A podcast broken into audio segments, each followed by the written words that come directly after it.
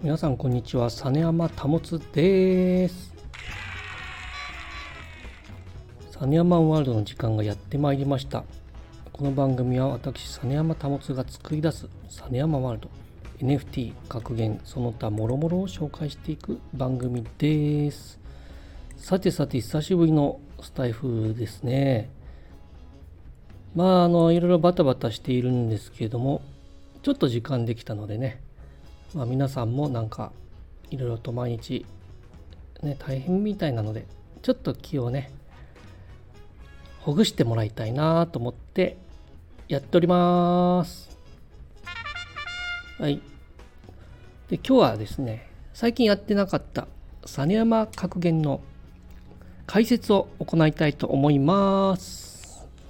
今まで11個ね解説してきましたので今日は12個目。実山保の人生格言の解説コーナーです。それでは今日は12個目の格言をここで紹介したいと思います。実山格言012日々バラードのように眠ることで手羽先が大好物となりうる。さあ今日もなんかねどう解釈していいのかなっていう格言でございます。日々バラードのように眠ることでバラードのように眠るっていうのは何でしょうね。実は昔々少年隊がねバラードのように眠れという歌を歌ってたんです。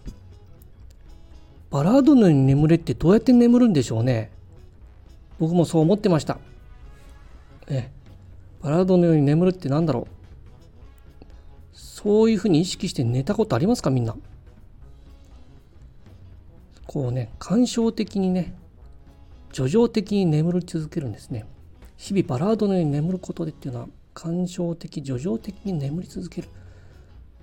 そうするとこうきっと心がじわじわと豊かになっていくんですね。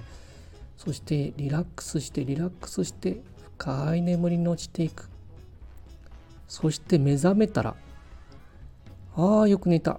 ああ、お腹すいた。手羽先食いたいってなるんです。日々バラードのように眠ること。最初の数日間はちょっと抵抗があると思いますけど、バラードのように眠るとね、手羽先が大好物となりうるはず。きっと少年隊もね、手羽先食べてほしいと思ってたのかな。あれ確か堤恭平先生の、えー、作詞だったか。ね、きっと手羽先大好物でいらっしゃったのかもしれませんが、まあ、そこはよく分かりませんけども、ね、それではそういうことなのでね。えっとバラードのように眠るときっとねあのお腹よくすくようになってなんかね手羽先食いたくなるんでしょうね。そういうことまあね会食快眠っていうかね快眠会食が一番だっていう格言でした。それではもう一度参ります。実山格言012日々バラードのように眠ることで手羽先が大好物となりうる。はいいかがでしたでしょうか？実山格言。人生格言です。え皆さんの生きる上で何か役に立つ格言になったでしょうか？ね、最近食生活とか睡眠がね不規則な方是非この格言を、ね、肝に銘じて過ごしてみてください。なおこの実山格言01には過去の011以前のものと同じく、えー、ヘキサの方で NFT として販売しております。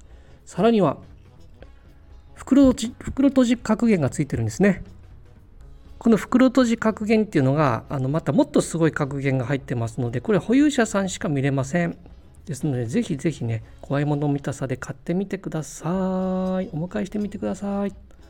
ということで実山格言久しぶりのコーナーでした。はいエンディングです。ちょっとねあの前のスタイフから間が空きました。次もまた不定期になりますがえー、っと今日の新しい格言もね、ツイッターの方に載せております。ね、これはまた、えっとね、金山格言44までいってるんですよ。だからまだまだ説明ね、しなければいけませんけど、まだ先が長い。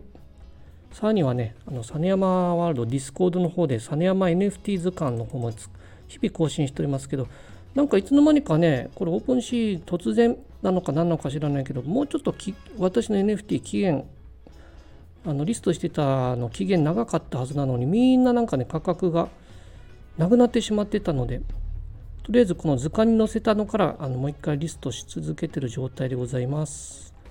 実山 NFT をお迎えしたい方はぜひぜひお迎えしてみてください。